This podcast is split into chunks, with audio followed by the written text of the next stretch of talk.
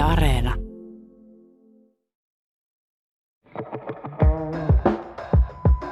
Kupla. Kupla.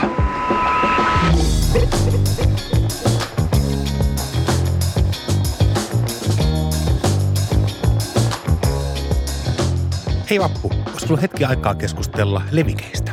Mä oon nyt just vähän pahassa paikassa. Ei, ei, ei nyt kuule pahoja paikkoja, koska tämä on tärkeä asia. Koska yhtä Suomen median tärkeintä uusi asiakashankintakeinoa, eli puhelinmyyntiä, ollaan viemässä pois ja vaikeuttamassa.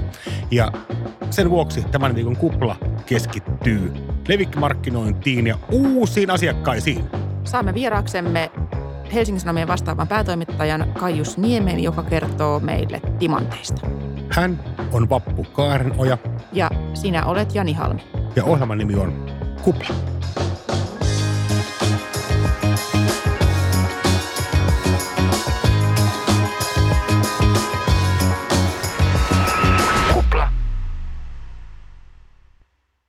Ollut pitkään sitä mieltä, että ihminen ei voi olla lehdistön ja sananvapauden ja monipuolisen mediakentän puolella ja puhelinmyyntiä vastaan.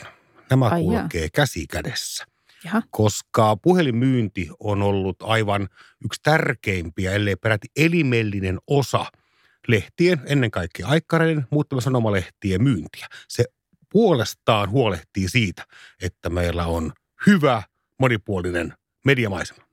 Mutta nyt ovat mannerlaatat murroksessa, nimittäin hallituksen esitys uhkaa vaikeuttaa merkittävästi lehtien puhelinmyyntiponnistuksia. Kyllä vaan, sinne ollaan suunnittelemassa jälkivahvistusta, kirjallista sellaista. Eli kun ihminen vastaa puhelinmyyjälle puhelimeen ja sitoutuu tilaamaan jonkin lehden, niin tämä ei enää riittäisi, vaan vielä myöhemmin pitäisi ihmisen jollain tavoin vahvistaa, ei tiedetä vielä millä tavoin, olisiko se tekstiviestillä vai sähköpostilla vai miten, mutta joka tapauksessa kirjallisesti vahvistaa, että kyllä, haluan todellakin tilata tämän lehden. Ja tämähän on osa Euroopan unionin omnibus-direktiiviä. Tämän direktiivin tarkoitus oli parantaa kuluttajan suojaa ja tarkoitus oli puuttua esimerkiksi remppafirmojen epäasialliseen markkinointiin, että on huijattu ihmisiä, usein vanhoja ihmisiä, ostamaan liian kalliita remontteja. Mutta jossain vaiheessa tätä sääntelyä huomattiin, että jos tämmöistä jälkivahvistusta puhelinostoksille vaaditaan, niin silloinhan se vaikuttaa merkittävästi myös lehtimyyntiin. Ruotsissahan tämän tyyppinen laki on ollut voimassa jo verrattain pitkään, 2018, ja Tanskassa ja Norjassa on vapautettu sitten lehdet tästä vahvistuksesta. Suomessa Medialiitto, joka on siis medialan etujärjestö, on ollut pöyristynyt tästä lakiesityksestä ja ollut sitä mieltä, että tämä vaikeuttaa tiedonvälitystä, koska kuten Jani sanoit aluksi, niin todellakin lehtien myynti ja puhelimella soittelu kulkevat käsi kädessä ja Esimerkiksi A-lehtien toimitusjohtaja Kaisa Alalaurila on arvioinut, että pahimmillaan myynti voisi vähentyä jopa 30 prosenttia.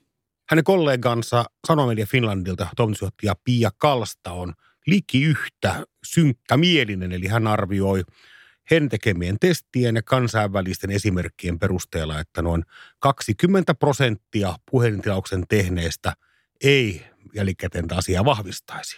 Tietyllä tapaa on helppo kannattaa tätä uudistusta. Voi ajatella, että jos joku ihminen ei tee kirjallista vahvistusta lehtitilaukselle tai muulle tilaukselle, niin sitten hän ei varmaan oikeasti halunnut sitä tuotetta ja hän jotenkin haksahti, että oikeasti parantaa kuluttajan asemaa. Vaikeahan tässä on nyt lähteä puolustamaan aatoksia, joilla pyritään parantamaan kuluttajan suojaa, että sehän on aika hankala rooteli. Mutta, mutta,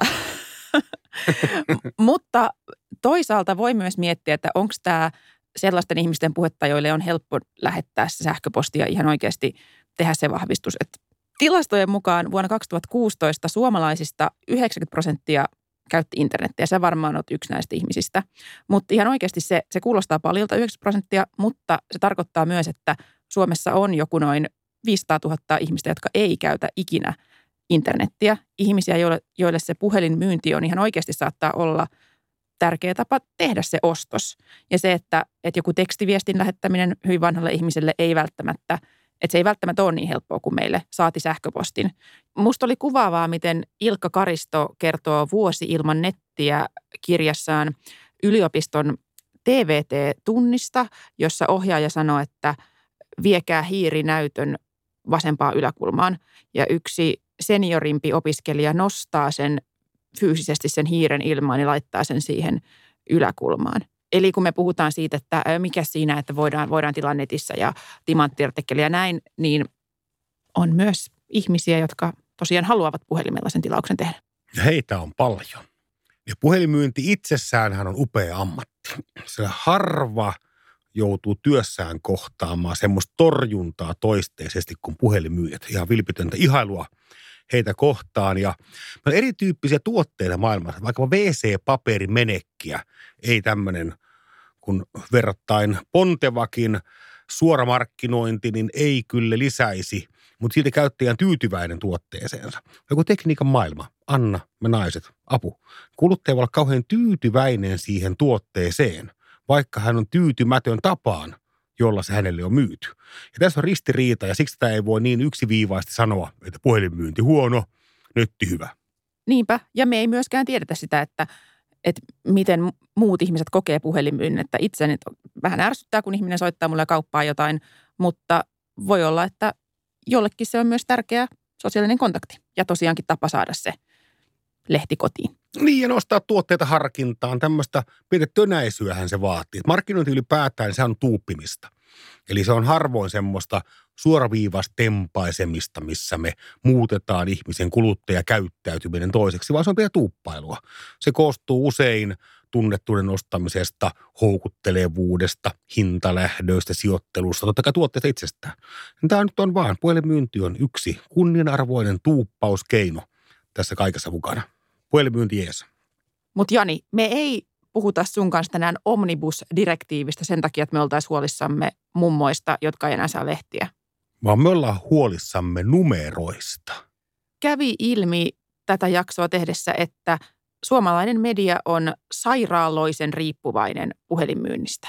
Jopa yli puolet uusasiakashankinnasta kulkee puhelimitse. Näin kertoo journalistin mukaan Sanomedia Finlandin toimitusjohtaja Pia Kalsta. Media-ala elää siis tämmöisessä pölynimurikauppiaiden aikakaudessa. Kaikki muut järkevät bisnekset on siirtynyt muunlaiseen markkinointiin, mutta media-ala se vaan näppäilee puhelinnumeroa ja soittelee ja olisiko teillä hetki aikaa, soitanko pahaan paikkaan. Ja välttelee muitakin. Tämähän on järkyttävä tieto. Tämähän, tämä on aivan mykistävä järkyttävä. Tämä on siis pakahduttavaa. Tämä itse asiassa kertoo kaiken median murroksesta. Siis yli puolet Sanomamedia Finlandin tilauksista myydään puhelimitse. Puhelinmyynti on myös todella kallista toimintaa. Ne lehtitilaukset, mitä puhelinmyynnillä saadaan myytyä, niin ne ei juurikaan tuota lehtitaloille. Se maksaa usein useita kymppejä saada yksi tämmöinen tilaus myytyä. Niin pitkähän näitä lehtiä on myyty tämmöisellä erittäin, erittäin edullisella tarjousjaksolla. Ja päälle on heitetty vielä tilajalahjoja. Eli käytännössä tilauksia on ostettu. Ja kun tästä tilausten ostamisesta tulee normaali käytäntö, niin asiakkaat kokee, että normaali hintaa ei kannata koskaan maksaa. Niin se tarkoittaa tavallaan sitä, että ostettu siinä mielessä, että se yhden tilauksen myyminen, kun maksetaan sille puhelinmyyjälle palkka ja kaikki muut kulut, niin se on tappiollinen se tilaus. Juuri näin. Että nyt tää, että jos tämä laki menee läpi, niin tämä voi olla hyvä, upea mahdollisuus koko media-alalle ikään kuin resetoida tämä tilanne ja korjata nämä vanhat toisteiset virheet. Eli ilmaisten tilausten päättyminen, se voidaan laittaa tämän lain piikkiin. Kaikki voi olla hyvällä omalla tunnolla, että sori, ei voi tehdä mitään ja nyt tehdä homma uudestaan. Eli telemarkkinoinnin rooli on aivan liian iso, ylikorostunut tässä tavassa myydä mediaa. Tämä, mikä on mennyt ehkä ohi lehtitalolta, on tämä ihmisen kuukausisykli – Lehdethän myy mielellään kestoa tai vaikkapa määräaikaista vuotta, puolta vuotta. Kun vastaavasti kaikki nämä digijätit, Facebookit, Spotifyt, Disneyt, ne on opettanut meidät kokonaan uuteen malliin, ja se on kuukauden mittainen diili. Tämmöinen, että ylioppilaslahjaksi vaari tilaisi jonkun lehden sinulle ja koko loppuelämäksi, niin ehkä se on mennyttä aikaa. Joku kestotilaus on jotenkin asia, mitä tuntuu tällä hetkellä ihan päättömältä. Eli täällä on tämmöisiä kuin pieniä, sinällään mitättömältä tuntuvia tapoja toimia, sanoja, mitä valitaan, jotka eivät ole enää houkuttelevia. Ja näiden ikään kuin kurkusta alas tunkemiseen joudutaan käyttämään hurjan kalliita välineitä. Niin tai ainakin ehkä molempia voisi olla, että varmasti on edelleen ihmisiä, jotka haluaa sen kestotilauksen, jolle on tärkeä asia, että minä kuulun vaikka, ottaa vaikka esimerkki ulkomailta, niin ekonomistin lukijakuntaan ja se on oikeasti semmoinen kunnia-asia. Mutta niitä uusia tilaajia ja nuorempia lukijoita ehkä saataisiin houkuteltua tämmöisillä kuukausijaksoilla. Ja nostaa hintaa. Dages Nyheter nosti kaksi viikkoa sitten aivan tavallisen tilauksen hinnan, joka oli ennen 119 kruunua, on nyt 49 kruunua, eli kolme euroa lisää. Ja tämähän on 25 prosentin nosto. Se mahdollistaa tämän, kun se kuluttaja huomaa sitä. Me saadaan kohta Kaius Niemi tänne studioon kertomaan siitä, että miten Helsingin Sanomat on nostanut digitilaustensa määrät hurjaa raivoon. Mutta mä silti väitän, että digimarkkinoinnin rooli koko lehti, koko markkinointialalla on liian iso.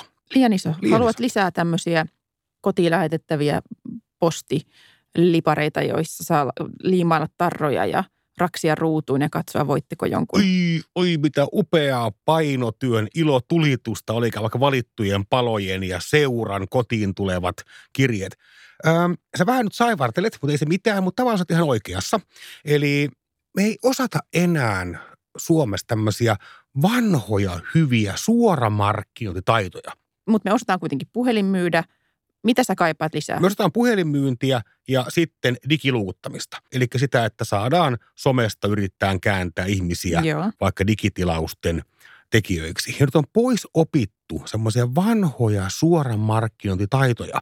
Minusta ainoa järkevä tapa toimia on se, että rakennetaan kysyntää markkinoinnin, laajan näkyvyyden ja vaikkapa suoran mainonnan avulla – Eli tarkoittaa myös niin kuin brändimainontaa, mitä esimerkiksi New Yorker-lehti tekee nerokkaasti. Heillä on tämä kangaskassi, minkä saa tilauksen kylkiäisenä ja sitten ihmiset kulkee tuolla kaduilla mainoskassi olalla. Juuri tismalleen näin. Se on heidän tapa, mutta tapahan voi olla vaikkapa näkyvyys urheilutapahtumissa, ulkomainonnassa, edelleen sitä suoramainontaa enemmän. Eli kyllä nyt semmoinen, mä oon osa syyllinen tähän näin. Mä oon elättänyt digimarkkinoilla itteni kohta 20 vuotta, äh, mutta on semmoinen digi pöhköyshuuma. Eli ihan liikaa tällä hetkellä firmat laittaa rahaa digikanaviin, myös lehdet, ja eivät enää osaa taitoja, mitkä on digiulkopuolella. Ja se taas osaltaan korostaa sen puhelinmyynnin merkitystä, kun se on ainoa, mitä he enää osaa. No olihan Hesarilla oli tämä, kun oli Trumputin kokous Helsingissä, niin heillä oli tämä Welcome to the land of the free press. Se oli Mr. tismalleen President. oikea tapa toimia. Näytetään isosti, näytetään koko kohderyhmälle, että me ollaan täällä ja tämmöisiä mielikuvia meihin voisi liittää. Tismalle lisää tämmöistä näin. Että tällä hetkellä yritetään liian suoraan kotiuttaa sitä kysyntää. Ei jakseta rakentaa näkyvyyttä laajemmin ja kärsivällisemmin. Ja nyt tällä hetkellä se ainoa tapa – jotenkin saada ö, kylmää kauppaa sisään, on käyttää telemarkkinointia, kun se pitäisi olla semmoinen yksi pieni osa sitä Mitä on kauppaa? Se, että, markkinointia. Kiitos. Äh, ihanaa kieltä. Se, että äh, sua ei kiinnosta seuralehti, ei kerta kaikkiaan kiinnostaa, mutta silti sitä vaan myydään sulle. Kun sitä seuralehteen brändiä pitäisi rakentaa laajemmin ja kärsivällisemmin useammassa eri kanavassa. Mun pitäisi nähdä niitä kangaskasseja tai mainoksia tai – telkkarimainoksia. Kyllä, juuri näin. Ja nyt se tuntuu ahdistelulta, kun sulla ei ole siihen tuotteeseen minkäänlaista tunnesidettä, vaan yrittää vaan suoraan saada ostamaan se nyt veitsipaketin kanssa tähän 86 euro hintaan määräaikainen tilaus. Eli paljon paljon parempia konsteja on käytettävissä. Ulkomailla on hyviä esimerkkejä, paitsi tämä New Yorker, niin mun mielestä The Economist brittilehti, jolla on hyvin simppeleitä mainoksia aina – punainen pohja ja valkoinen fontti ja valkoisella fontilla joku nokkela lause. Tuohan nimenomaan, kuten sanoit, on mainos, jossa on kaunis visuaalinen esillepano ja copywriteri tehnyt siellä mainonnan tekstisuunnittelija tehnyt laadukasta työtä. Tuo ekonomistin malli on sikäli mielenkiintoinen, koska sehän hakee vertaistaan perinteikyydessään. Ei ole vanhempaa tapaa luoda brändiä ja pohjustaa sitä kysyntää kuin tehdä hyvää, kaunista, kohderyhmää puhuttelevaa ja ilahduttavaa mainontaa. Ja musta tässä kiteytyy kaikki. Eli järkevä tapa toimia olisi rakentaa kysyntää näkyvyydellä ja vaikkapa suoramainonnalla. Tästä tapauksessa sulle suoramainontaa someen. Ja tämän jälkeen korjata se kysyntä, joka on saatu aikaan itsepalvelukanavien, kuten nettisivun kautta, ja käyttää telemarkkinointia kaikkein viimeisimpien empiöiden kotiuttamiseen. Ja ekonomisen tapahan eroaa aika paljon Hesarista. Hesarihan on muuttanut tosi paljon tätä markkinoinnin paradigmaa, jolla lukijoita houkutellaan. Ei mainonnan keinoin, vaan suoraan sisällön keinoin. Eli ajetaan sinne someen yksittäisiä juttuja, tuodaan niin paljon niitä, että sä huomaat olevasi kiinnostunut niistä, panna selkeä muuri päälle ja rahat tänne. Niin tämmöinen huumekauppias metodi, että pikkasen saa maistiaisia siitä tuotteesta ja sitten haluaa maksaa siitä. Tismalleen näin.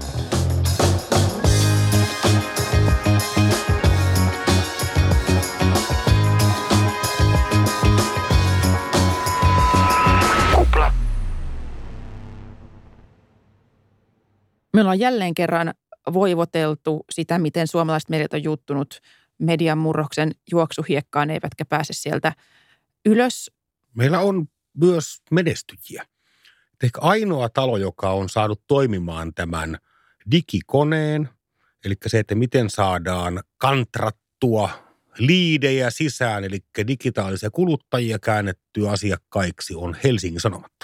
Jonka vastaava päätoimittaja Kaius Niemi on saapunut studioon haastattelu. Tervetuloa. Kiitos, kiva olla. Nyt voit aloittaa kehumalla itseäsi ja työnantajaasi. Eli teillä on nyt tällä hetkellä yli 300 000 digitilaajaa. Paljonko tässä on ollut kasvua, vaikka vuoden aikana, viiden vuoden aikana? Merkittävä määrä kasvua. Kokonaistilausmäärähän on yli 400 000, mutta sitten me mietitään sitä, että mikä määrä näistä, näistä tilaajista tai tilauksista niin kuin sisältää digitaalisen komponentin, jota, josta sitten erikseen maksetaan. Ja meille se oikeastaan se enemmänkin kuin ne numerot, niin tavallaan tämä kaikki nämä on, on ikään kuin näkymä tulevaisuuteen ja siihen, että onko Hesarilla tulevaa niin kuin tulevaisuudessa digitaalisessa maailmassa pohjaa rahoittaa tämä journalismin tekeminen. Ja sillä lailla itse asiassa numerot vaan indikoi jotain sinne suuntaan ja se on ollut kiva, kun se on luonut toivoa. Jos miettii vaikka aikaa viisi vuotta sitten ja aikaa nytten ja mietitään ihan maksavia tilaajia, niin onko heitä nyt enemmän kuin vaikka viisi vuotta sitten? On ja, ja tavallaan meille oli – tai sanotaan, että milloin päätoimittajan jalat ja polvet on alkanut klenkata niin, että on oikeasti alkanut pelottaa, niin se on varmaan ollut kaksi eri vaihetta, jossa toinen oli se, että, että kun meillä oli sekä tilaustuotot että mainostuotot, oli liikevaihto meni molemmat alaspäin silloin 2010-luvun niin kuin alkupuolella, silloin kun finanssikriisin jälkeen tuli tavallaan tämä, tämä niin kuin heikko talouskasvu, mutta samaan aikaan sitten suuret alustajätit alkoi syömään erityisesti printin mainontaa. Niin sitten kun me tavallaan siitä jouduttiin aika paljon niin kuin kutistamaan meidän, meidän ö, journalistisia resursseja, eli, eli käytännössä irtisanomaan kollegoita, niin kuin niin monissa muissakin mediataloissa niin Suomessa kuin maailmallakin, niin sitten sen jälkeen, niin, niin tota, kun siitä päästiin ensimmäisestä täm, tämmöistä vaiheesta niiden YT-neuvottelujen muiden kautta niin kuin läpi, niin sitten silloin, milloin alkoi oikeasti huolestuttaa, olikin se, kun me huomattiin, että meidän asiakaskannan keski-ikä vanheni niin kuin kahdessa vuodessa kolme vuotta, joka tarkoittaa siis sitä, että me, meidän asiakaskanta ikääntyi nopeammin kuin ajan funktio ne oli semmoisessa aikakoneessa ne teidän asiakkaat, että ne niin. harmaantu silmissä. silloin alkoi niin kuin huolestuttaa. Ja, ja mihin se johti, niin se johti siihen, että meidän on pakko tavallaan rakentaa uusi digitaalinen strategia. Mutta miten, mihin se johti meidät, oli se, että me ruvettiin miettimään sitä tulevaisuutta eri lailla. Ja se johti siihen, että vuonna 2017 me saatiin edeltävään vuoteen nähden kasvua meidän tilauksissa ensimmäistä kertaa 25 vuoteen. Ja nyt niin kuin me ollaan tehty sitä niin kuin viisi vuotta peräkkäin. Joka vuosi me ollaan suhteessa edeltävään vuoteen saatu niin kuin tilauksille kasvua. Ja se on ollut se, milloin mä sanoisin, että toimituksessa ylipäätään niin kuin sanomilla, niin on, alettu ymmärtää se, että hei, journalismilla on tulevaisuus. Yksi näkyvimpiä tapoja, jolla te saatte Hesarin uusia digitilaajia, on sosiaalisen median mainonta. Timanttiartikkeleja virtaa ihmisen uutisvirrassa. Mennään tätä nyt, niin kun mennään kalaan nyt, nyt mennään hakemaan uusia asiakkaita ja ottaa vene vesille, niin ää, kuinka paljon näitä timanttiartikkeleja, näitä uistimia, miten paljon niitä on per päivä vesillä, joihin joku tarttuu ja sitten saa vähän ilmaista ja myöhemmin kääntyy kunnon asiakkaaksi, joka maksaa rahaa. Kuinka monta niitä on ja kuka ne päättää? No alun, alun alkaen me lähdettiin siitä, että me kokeiltiin erilaisia juttuja. Me ajateltiin, että me ikään kuin kokeiltiin se, me tarkasteltiin, että mitkä sisällöt voisi olla sellaisia maksuhalukkuutta luovia aiheita, aihealueita. Ja sitten sen jälkeen me kokeiltiin niitä. Ja mehän aloitettiin siis ihan sillä, että, että käsin vaan valitaan ja ja sitten kun vastaava päätoimittaja niitä valitsi sitten sinne muun muassa niiden maksumuurin taakse, niin usein juuri ne jutut eivät millään muotoa konvertoineet uusia tilaajia. Eli siinä on niin kuin se, mitä mä veikkasin, mä veikkasin useimmiten väärin ja huomasin, että tota, mua fiksumpia ihmisiä on toimitus täynnä niin kuin tekemään sitä, sitä tota arviota. Millä tavalla väärin veikkasit? Mitä ne sun veikkaukset yleensä oli? No saattoi olla jotain piiri? juttuja, jotka, josta ajattelin, että tämä luo syvyystasoa ja, ja, ja, niin, kuin, ja niin Oliko edelleen. joku aihepiiri vai Ei, minkälaista me, me ollaan testattu siis kuitenkin siis päivittäin testataan, mutta et niin kuin tavallaan siinä on, siinä on, en mä osaa sanoa mitään niin kuin yksittäistä, mutta et me ymmärrettiin tavallaan sekä, että mitkä, mitkä ei välttämättä tuota uusia tilauksia, mutta, ja sitten me ymmärrettiin, mitkä tuottaa auttaa. Ja, ja se tapahtui nimenomaan tämän manuaalisen niin kuin tavallaan valinnan kautta. Sitten me kokeiltiin semmoisia, että me laitettiin esimerkiksi yksittäisen osastojutut kaikki maksumuurin taakse ja, ja tota, emme saatu sillä mitään tulosta aikaiseksi tietyllä tavalla, mitään niin kuin merkittäviä tuloksia aikaiseksi. Ja senhän takia me oltiin luovuttu jo aikaisemmin tämmöisestä mittaroidusta muurista, jossa tarjotaan niin kuin viisi juttua ilmaiseksi ja sitten lyödään muuri josta, sille IP-osoitteelle päälle, että se on niin kuin, että, että kyllä se semmoinen, se käsin tekeminen – se on niin kuin käsityöläistaito ja, ja se oppimisprosessi siitä, että mikä tuottaa niin kuin tavallaan parhaimman tuloksen kussakin ajassa, ajankohdassa, ehkä viikon päivänä, jossain tietyssä sesongissa niin kuin vuoden kierron aikana ja näin poispäin. Niin se on ihan massiivinen niin kuin ekspertiisi, jota ei meillä sillä lailla ole ollut, kun meillä ei ollut tavallaan tämmöistä analyyttistä näkymää siihen. Niin kaupungilla puhutaan, että te olette ikään kuin häkännyt auki tämän sosiaalista mediasta – uusien tilaajien hankinnan. Että te paatte rahaa vaikka Facebookille ja saatte enemmän rahaa sieltä takaisin. Ja tämä timanttiartikkelit on tässä avainasemassa. Onko tämä, kuulostaako tämä nyt no, järkevältä? En mä tiedä, kuulostaako se järkevältä sinänsä, koska mä uskon, että tavallaan aina ne niin kun, jutut sinänsä niin kun, puhuu puolestaan. Eli ei, ei me haluta olla mitenkään jotenkin riippuvaisia mistään tietystä niin kun, äh, Suomen alustasta. Olette riippuvaisia Facebookista? Ei me olla käytännössä. Tämä herättää paljon keskustelua, tämä Helsingin Sanomien tapa otsikoida. Ja nyt ei tavallaan puhuta enää markkinointivaiheesta ja myyntivaiheesta, jossa halutaan uusia asiakkaita, vaan meille, ketkä olemme jo tilaajia. Vappu Kaarenoja suorastaan harrastaa HSN otsikoita.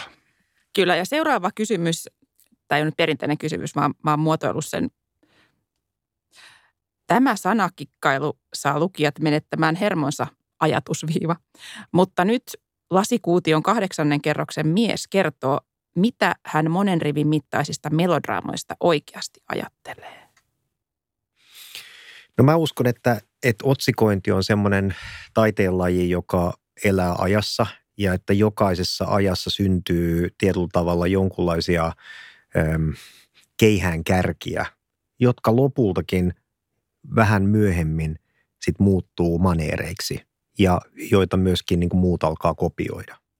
Ja, ja tämmöinen niin kuin ajatusviiva pitkien otsikoiden niin kuin tavallaan maneeri, niin se on semmoinen, mikä on kieltämättä niin kuin Hesari aloittanut. Mutta aika kauan sitten, se menee itse sinne vuoteen varmaan 2016-2017 tyyppisesti. Ja, ja, tota, ja me huomattiin, että se, se toi, niin kuin, toi kyllä käyntejä, mutta samanaikaisesti niin kuin me huomattiin, että aika monet alkoi niin kuin ikään kuin sitten ottaa ne niin ikään käyttöön. Ja sitten kun tavallaan sulla on vähän niin kuin koko media yhtäkkiä täynnä samantyyppistä, niin, niin totta kai siitä syntyy sitten maneeri. Mutta en mä tiedä, me julkaistaan sille kuitenkin 100-150 juttua päivässä. Siellä on hyvin, hyvin erilaisia otsikoita. Mutta että mä ehkä itse sanoisin, että mehän nähdään se niin kuin tavallaan se niiden, niiden erilaisten otsikoiden myöskin niin kuin tavallaan se huomioarvo. Ja tässä niin kuin asiakas ei välttämättä ole aina väärässä – että tota, et sit, mutta et uskoisin siihen, että uutispuolella esimerkiksi lyhyemmät otsikot on, on niinku semmoinen, mihin suuntaan varmaan mennään. Saatko paljon palautetta näistä otsikoista? Kun ne keskusteluissa tuntuvat nousevan niin paljon, niin onko, ovatko lukijat yhteydessä suhun? Ei. Et mä, mä, mä sanoisin, että tämä on enemmän ammattikunnan sisäinen keskustelu. Tämä on aika pienen kuplan keskustelu. Miten avoimesti teillä puhutaan Hesarin toimituksessa siitä, että ketkä yksilöt tuo uusia tilaajia tai miellyttää nykyisiä Öö. lukijoita? Onko teillä Hall of Fame, missä kerrotaan, että tämä on nyt meidän kovin kantava Kyllä meillä on ollut ja, ja siis sen tyyppisiä, mutta sitten mä oikeastaan ajattelen enemmän niin, että me ei haluta myöskään näillä numeroilla luoda liikaa paineita yksilöille. Ja sekin saattaa sitten johtaa johonkin tavallaan, että se, sitä saa mitä mittaa niin sanotusti. Niin sit, jos se saattaa luoda niin kuin sit taas jonkun tyyppisiä, sen tyyppi, niin kuin negatiivisiakin ö, muotoja esimerkiksi, että meidän ihmiset alkaa väsähtää siihen, että, tota, että niillä on niin paljon numeropaineita niskassa. Jolloin niin kuin ehkä nykyään me puhutaan paljon enemmän siitä, että hyvät numerot seuraa hyvää journalismia. E, e, en mä usko, että, että hyvä journalismi seuraa numeroita, vaan että, että tota päinvastoin, että jos se tehdään hyvää, niin, niin tota se ymmärretään. Ja sitten jos ajatellaan, että yksittäisiä juttuja, joissa saa valtavasti käyntejä, niin kyllä meillä on semmoinenkin käsine kuin negatiiviset käynnit että jos joku juttu lähtee somessa lentoon sen takia, että sitä pidetään jotenkin niin kuin vähän kummallisena tai, tai näin poispäin, niin ei sitä niin kuin juttua voi pelkästään niiden niin kuin käyntien määrän perusteella niin kuin kokea myönteiseksi.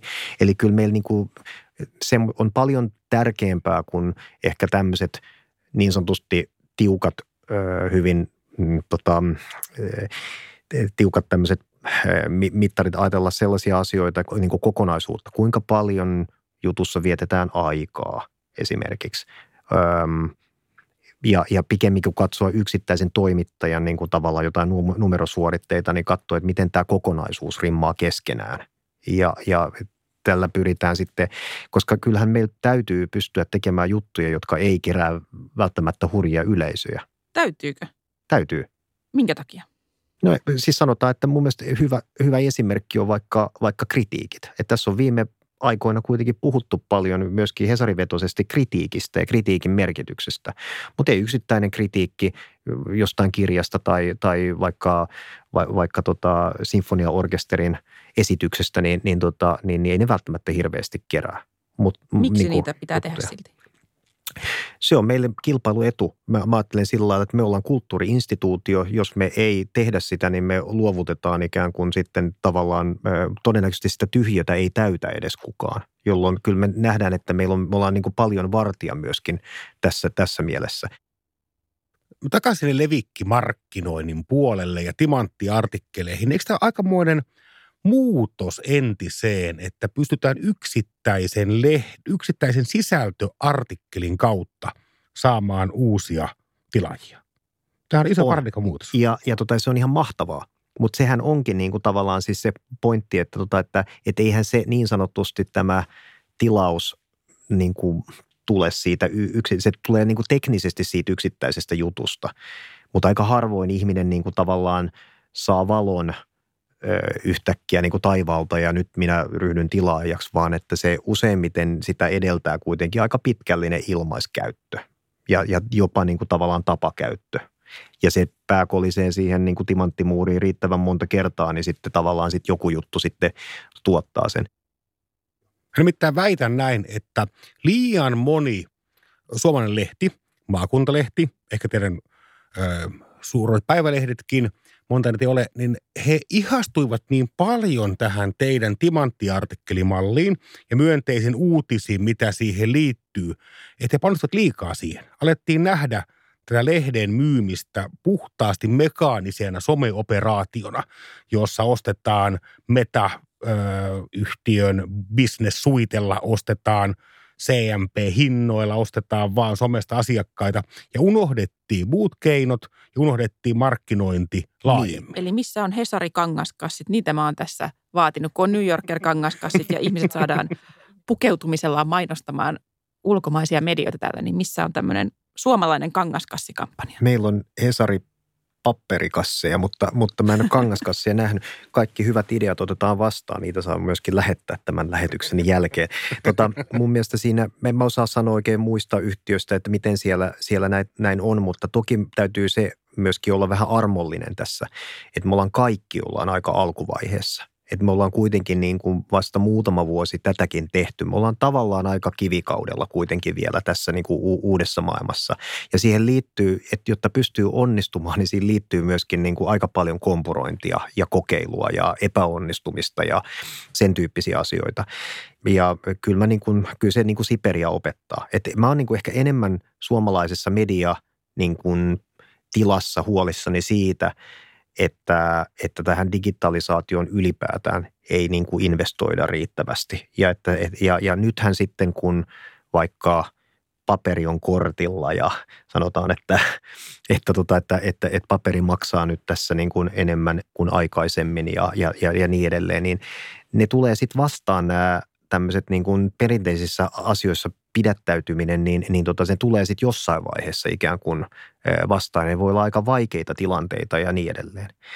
Et se, et se kaikkein tärkeintä tässä ajassa olisi, että me pystyttäisiin pitämään huolta niistä meidän perinteisistä tota, lukijoista, tilaajista parhaalla mahdollisella tavalla – niin sanotusti kehittämään niin kuin sitä printtituotetta koko ajan eteenpäin, mutta sitten me nähdään, että se kasvu tulee sieltä digitaalisesta.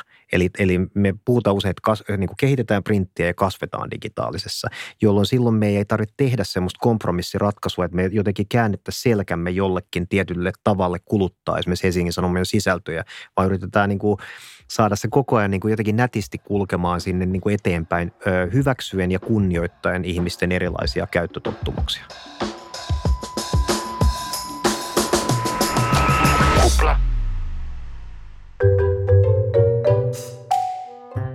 Kajus Niemi, kiitos haastelusta erittäin paljon. Ja meillä jokainen kuplajakso päättyy mediaräpylän antamiseen.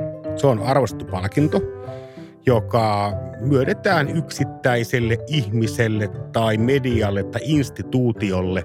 Ja tällä viikolla me halutaan antaa tämä palkinto rakkaudesta instituutiolle. Nimittäin nyt liitteelle. Mulla kuvattiin kasvettu aikuiseksi nyt liitteen äärellä.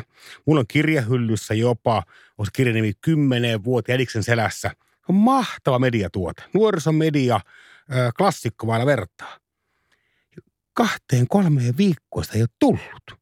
Kajus Niemi, pitääkö meidän antaa nyt tämä meidän mediaräpylä nyt liitteelle? Onko tämä postumipalkinto vai onko tämä ihan ikään kuin olemassa olevalle mediabrändille menevä pysti?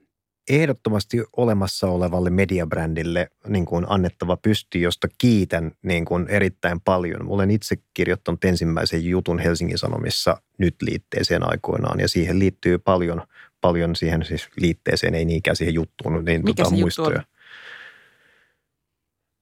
Siihen ei liity paljon muistoja.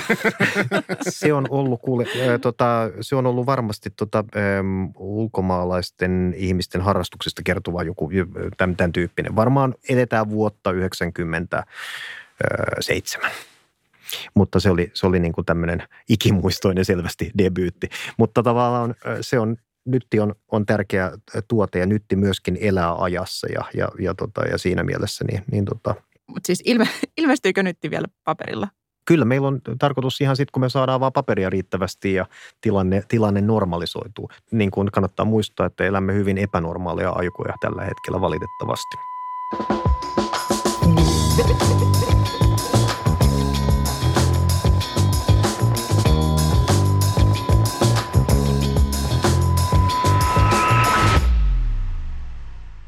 Saanko mä ehdottaa, että otetaanpas ihan alusta vielä yhden kerran uudelleen? Ei jaksa, mutta okei. Okay. Joo. Joo, no niin. Ihan, en mä sitä mitä mä niin joo.